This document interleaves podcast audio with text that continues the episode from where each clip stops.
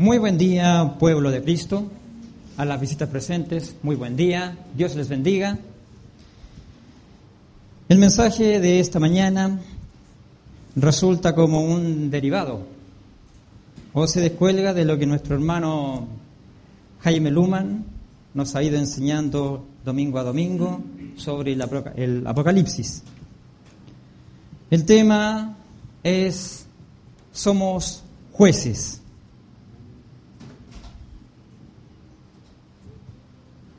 El versículo que dio origen a esto es Apocalipsis 20, versículo 4. Y vi tronos y se sentaron sobre ellos los que recibieron la facultad de juzgar. Y vi las almas de los decapitados por causa del testimonio de Jesús y por la palabra de Dios, los que no habían adorado a la bestia ni a su imagen y que no recibieron la marca en sus frentes ni en sus manos, y vivieron y reinaron con Cristo mil años. Este versículo destaca justamente la palabra juzgar. Dentro de estos mil años, dentro del reino de Cristo, no es una palabra que esté ajena, sino que es una palabra que se mantiene en actividad, juzgar. El propósito de todo esto es comprender un poco más nuestras funciones y responsabilidades como santos, que no es solamente ser santos, ministros, real sacerdocio, pueblo escogido de Dios o piedras vivas, como dice Pedro, sino también comprender que somos jueces, un poco más, otra de las actividades que debemos desarrollar como tales. Y no unos pocos, sino todos en general, desde el más pequeño hasta el más sabio, por dar un estatus o por decir que algunos están en crecimiento y otros ya están bastante crecidos en lo espiritual. Tenemos claro nuestra posición frente al pecado, los más fáciles de reconocer, como son la fornicación, el robo, etc. Y otros más sutiles. Más sutiles digo porque resultan ser un poco engañosos, se escabullen. El chisme, una mala palabra, una mala opinión. Es más difícil detectar eso. Y de repente se escapan esas situaciones. Una irritación, un enojo, una sobrereacción que lleva a una mala conducta. Como entendemos bien eso, nos apartamos, buscamos la forma de escapar, de huir. Y como entendemos que somos débiles, entonces también somos cautelosos en cuanto a hacer uso de la palabra juzgar. Y es ahí en esa debilidad cuando buscamos al Señor para poder encontrar el consuelo.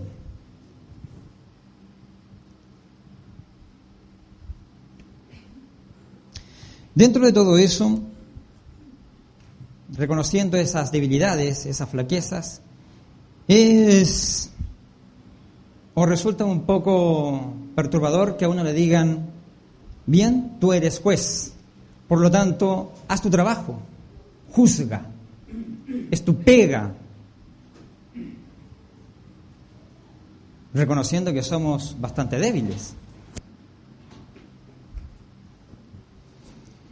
Más aún cuando el mundo está siempre pendiente de los resbalones que podamos tener. Porque a quién no le ha pasado que ha tenido un resbalón y nos falta el hijo del mundo que llega a decir, ahí está, ahí lo tienen al religioso. ¿Y eso que es religioso? Y dentro de eso tenemos que juzgar. Miren lo que dice Primero de Corintios 2:14. Porque el hombre natural no percibe las cosas que son del Espíritu de Dios, porque para él son locura y no las puede entender, porque se han de discernir espiritualmente. Luego el siguiente versículo dice, en cambio, el espiritual juzga todas las cosas, pero él no es juzgado de nadie. Ser jueces no es algo ajeno, es parte de nuestra pega, es parte de nuestro trabajo, de nuestro desempeño como hijos santos de Dios. Entendiendo que estamos en el reino de Cristo, que este es su reino, que Él es nuestro rey, comprendiendo eso, entonces veamos algunas cosas relacionadas con esto de ser jueces. Frente al pecado, jueces frente al pecado. Primera de Corintios 6, historia bastante conocida, o archiconocida, muy conocida, pues todos aquí conocemos de las escrituras. No hay neófitos dentro de la iglesia de Cristo. ¿Osa alguno de vosotros, dice, cuando tiene algo contra otro, ir a juicio delante de los injustos y no delante de los santos? ¿O no sabéis que los santos han de juzgar al mundo? Y si el mundo ha de ser juzgado por vosotros, ¿sois indigno de juzgar cosas muy pequeñas? ¿O no sabéis que hemos de juzgar a los ángeles? ¿Cuánto más las cosas de esta vida? Si pues tenéis juicios sobre cosas de esta vida, ¿ponéis para juzgar a los que son de menor estima en la iglesia? Para avergonzaros lo digo. Pues que no hay entre vosotros sabio ni aun uno que pueda juzgar entre sus hermanos, sino que el hermano con el hermano pleitea en juicio, y esto ante los incrédulos. Así que, por cierto, ya es una falta en vosotros que tengáis pleitos entre vosotros mismos. ¿Por qué no sufrís más bien el agravio? ¿Por qué no sufrís más bien el ser defraudados? pero vosotros cometéis el agravio y defraudáis, y esto a los hermanos. ¿No sabéis que los injustos no heredarán el reino de Dios? No erréis, ni los fornicarios, ni los idólatras, ni los adúlteros, ni los afeminados, ni los que se echan con varones, ni los ladrones, ni los avaros, ni los borrachos, ni los maldicientes, ni los estafadores heredarán el reino de Dios. Juicio. En las cosas que se leían en la primera parte de esto, pequeños detalles como pleitos, luego los grandes, más reconocibles, y en todo ello hay una capacidad de juicio. Estamos obligados todo hijo de Dios está obligado a tener la capacidad de emitir juicio, ser juez. No queda solamente para unos pocos. Ah, resulta que estos dos o tres son los capacitados para hacer el juicio, juzgar. No es así. Porque entonces sería que unos pocos son santos, unos pocos son piedras vivas, unos pocos son esto y esto otro, y el resto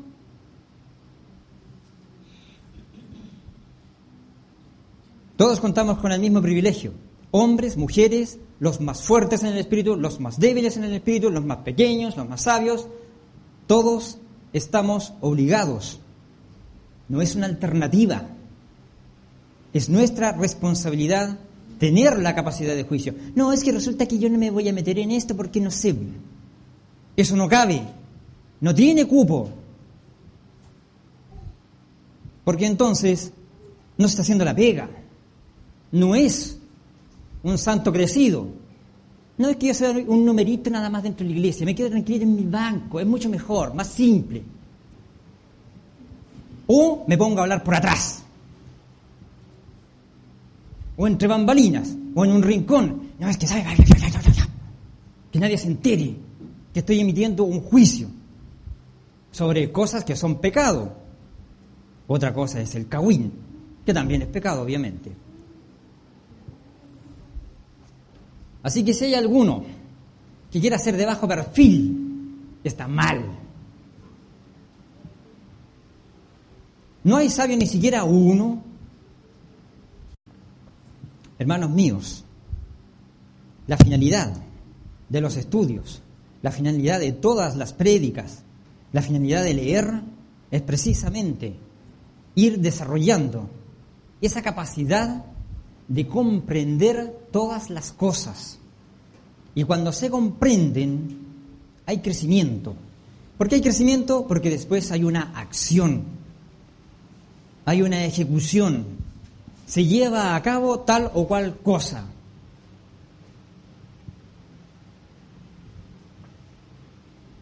¿Hay alguno de bajo perfil? Crezca, pues, no tenga miedo. Porque eso también es parte de ser temeroso. Una gallina. Las gallinas siempre se esconden ante cualquier cosita que las asusta.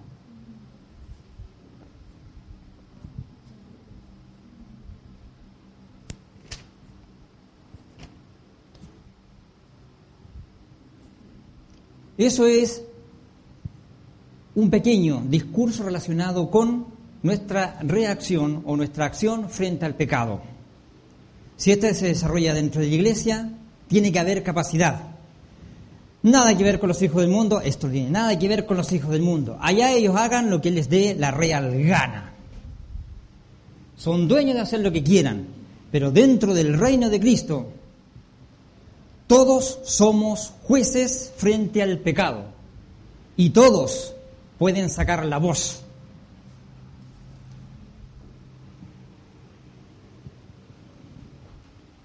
Las mujeres también. Obviamente las mujeres también, pues. Son las santas hijas de Dios. ¿Hay protocolos? Claro que hay protocolos. Sin embargo, esto que estoy haciendo, esta prédica, no va relacionada a protocolos, sino a lo general.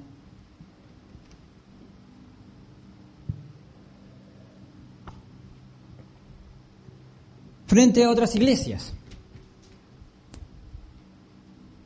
Jueces frente a otras iglesias. Primera de Reyes 8:21, el 22, luego el 36 y el 37. Dice, y acercándose Elías a todo el pueblo, dijo, ¿Hasta cuándo claudicaréis vosotros entre dos pensamientos? Si Jehová es Dios, seguidle, y si Baal, id en pos de él. Y el pueblo no respondió palabra. Elías volvió a decir al pueblo, solo yo he quedado profeta de Jehová, más de los profetas de Baal hay cuatrocientos cincuenta hombres. Esto suena como a la iglesia de Cristo. El mundo, miles de iglesias, miles de doctrinas, miles de religiones, y solo la iglesia de Cristo se mantiene única frente a miles.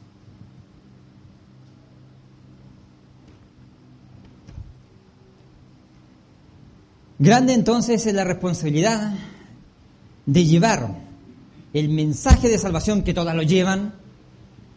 Todas hablan de Jesús, todas hablan de Cristo, todas hablan de la salvación. Bueno es entonces escudriñar un poco más para hacer la diferencia, porque somos los únicos. Somos los únicos. Aquí no existen dos, ni tres, ni algo parecido. Y el que diga que todo es válido, va a tener que entrar a revisarse, porque no es así.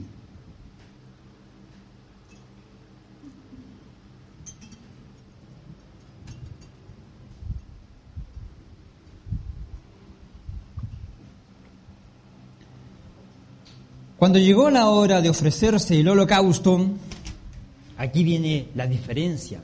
Es decir, todas son iguales hasta el momento de los Qs hasta el momento de la parada. Cuando llegó la hora de ofrecerse el holocausto, se acercó el profeta Elías y dijo, Jehová, Dios de Abraham, de Isaac y de Israel, sea hoy manifiesto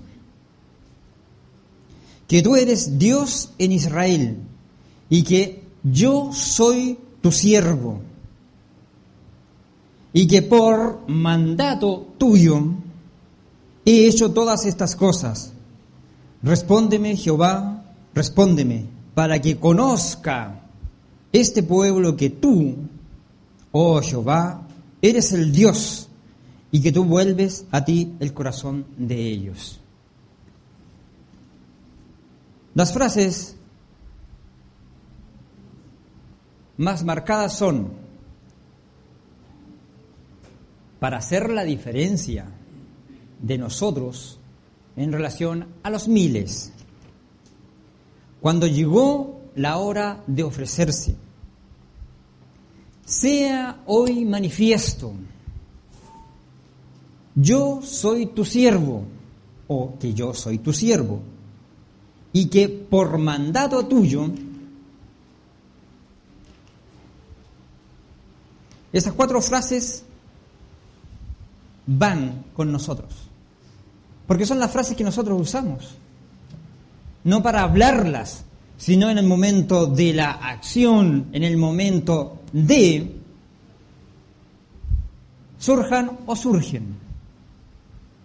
¿Acaso no es así? Cuando llega el momento, ¿qué hacemos? ¿Hacemos la diferencia o somos igual que las otras doctrinas?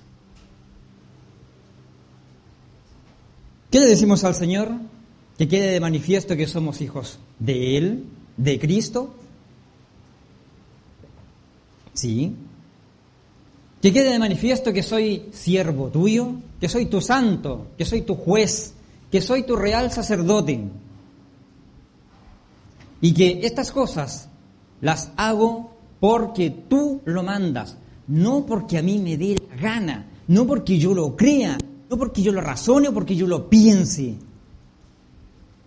o lo tergiverse o crea que esto es así, no, es porque tú lo mandas, tú ordenas que esto sea así. ¿No es esa nuestra postura? Por supuesto que esa es nuestra postura. Siempre ha sido nuestra postura. Ven aquí y si aquí también se adora al Señor. No. Esto no está bien. Y dentro de eso poco está todo esto. Todas esas frases que acabamos de ver. Pero podríamos hacer esto si esto no está tan mal. No. Estamos emitiendo un juicio, dictando sentencia. No. ¿Por qué? Porque solo hago lo que Dios, lo que mi Señor Jesús me manda. Pero como tan cuadrado, como tan poco razonable. Así es esto. Así es.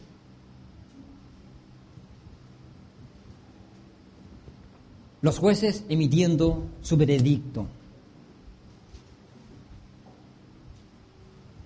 ¿Todas las doctrinas están mal? Claro que están mal. Tenemos otro juicio. Claro que están mal. Un juicio de jueces. Porque si no fuese así o no lo pensásemos así, estaríamos allá.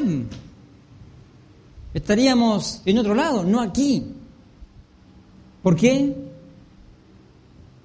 Porque no tendríamos una capacidad de juicio. Pero como emitimos juicios como buenos jueces, Allá no, aquí sí, allá todos malos, todos mal, acá todo perfecto. Y los jueces también se instruyen, leen, buscan, rebuscan, para ver si estas cosas son así. Jueces perfectamente instruidos para emitir juicio sobre otras religiones. Es que resulta que yo soy cauteloso, porque tal vez las otras religiones tienen parte de la verdad. Frase que podría decirse. Si esa frase se llega a pensar, entonces un domingo allá y otro domingo acá.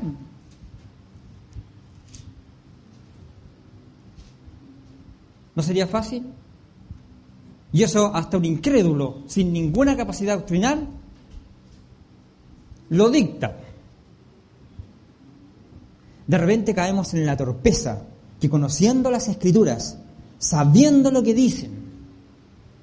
Pensamos, razonamos peor que los hijos del mundo. Por miedo, por miedo. Una de las ventajas de ser santo es que el temor no existe. Esa es una de las ventajas. Dicto sentencia frente al pecado, frente a otras religiones. Y tengo más jueces a mi lado si no soy el único. Como tengo jueces, hombres y mujeres, mi veredicto sé que va a ser perfecto. Porque tengo el apoyo necesario también. A menos que estén todos mal.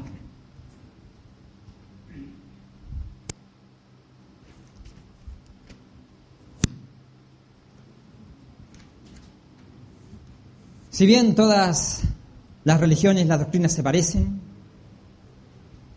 en el discurso general, Jesús, vida eterna, salvación, en los detalles se ve que son distintas. La conducta, el comportamiento.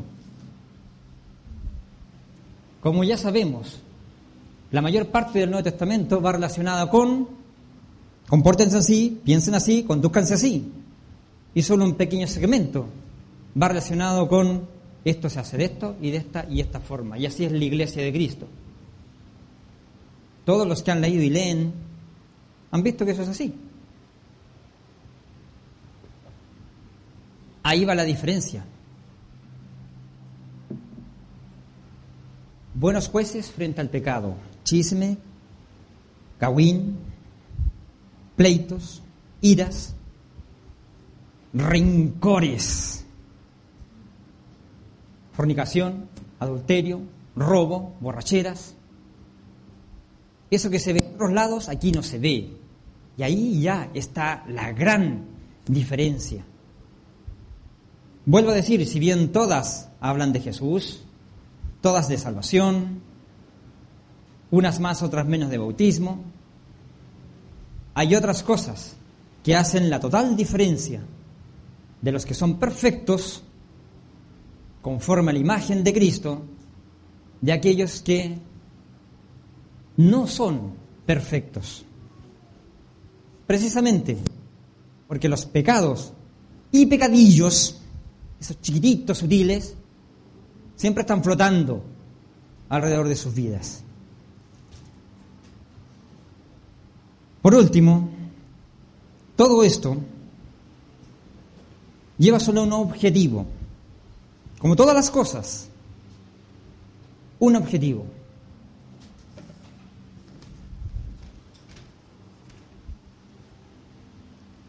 Apocalipsis 1.5.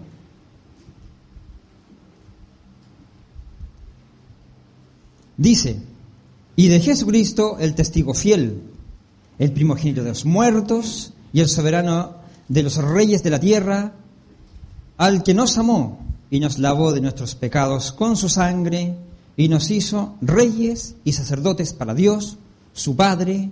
A Él sea gloria e imperio por los siglos de los siglos. Amén. Todo esto de ser jueces, tener la capacidad, la valentía, el coraje y no la cobardía de hacer nuestra función como corresponde, es solamente para gloria de nuestro Señor Jesús, el Rey de este reino. Porque eso es lo que Él nos hizo.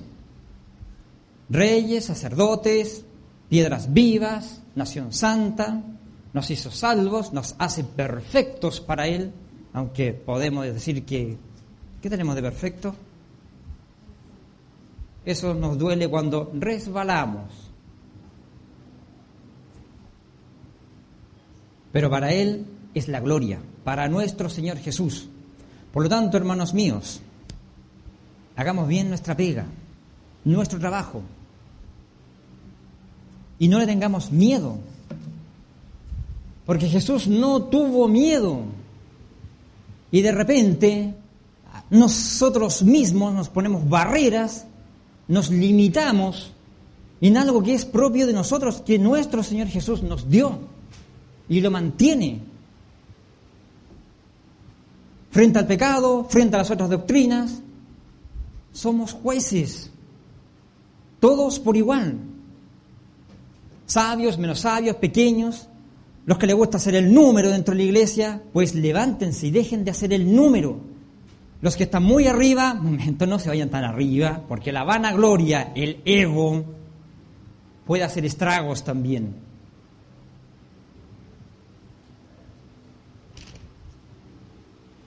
Como todo esto es para gloria de nuestro Señor Jesús, para que se nos reconozca como auténticos hijos de Dios, como auténticos hijos de Cristo,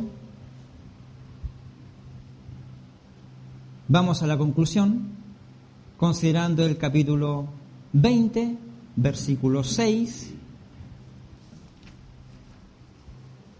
del Apocalipsis. Bienaventurado y santo el que tiene parte en la primera resurrección, la segunda muerte no tiene potestad sobre estos, sino que serán sacerdotes de Dios y de Cristo y reinarán con él mil años. Conforme a lo que hemos estado viendo, estamos reinando con nuestro Señor Jesús. Y si somos reyes, si somos reyes, consideremos esto, si somos reyes, es porque también somos jueces. Un rey, un rey dicta sentencias. Un rey no se ampara detrás del asiento para que otros hagan el trabajo, para que otros pongan la cara. Todos somos reyes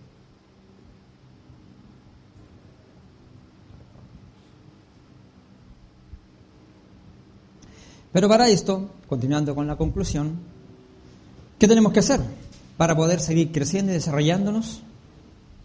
Pedirle a nuestro Señor Jesús que nos dé más de su espíritu para poder cumplir con esa función en una forma digna, sin miedo, sin cobardía, como corresponde, como los únicos, los únicos que poseemos la verdad en este pervertido y malo o mal mundo. Primera de Corintios 2.15, como últimas palabras de la conclusión. En cambio, el espiritual juzga todas las cosas, pero él no es, repito, pero él no es juzgado de nadie.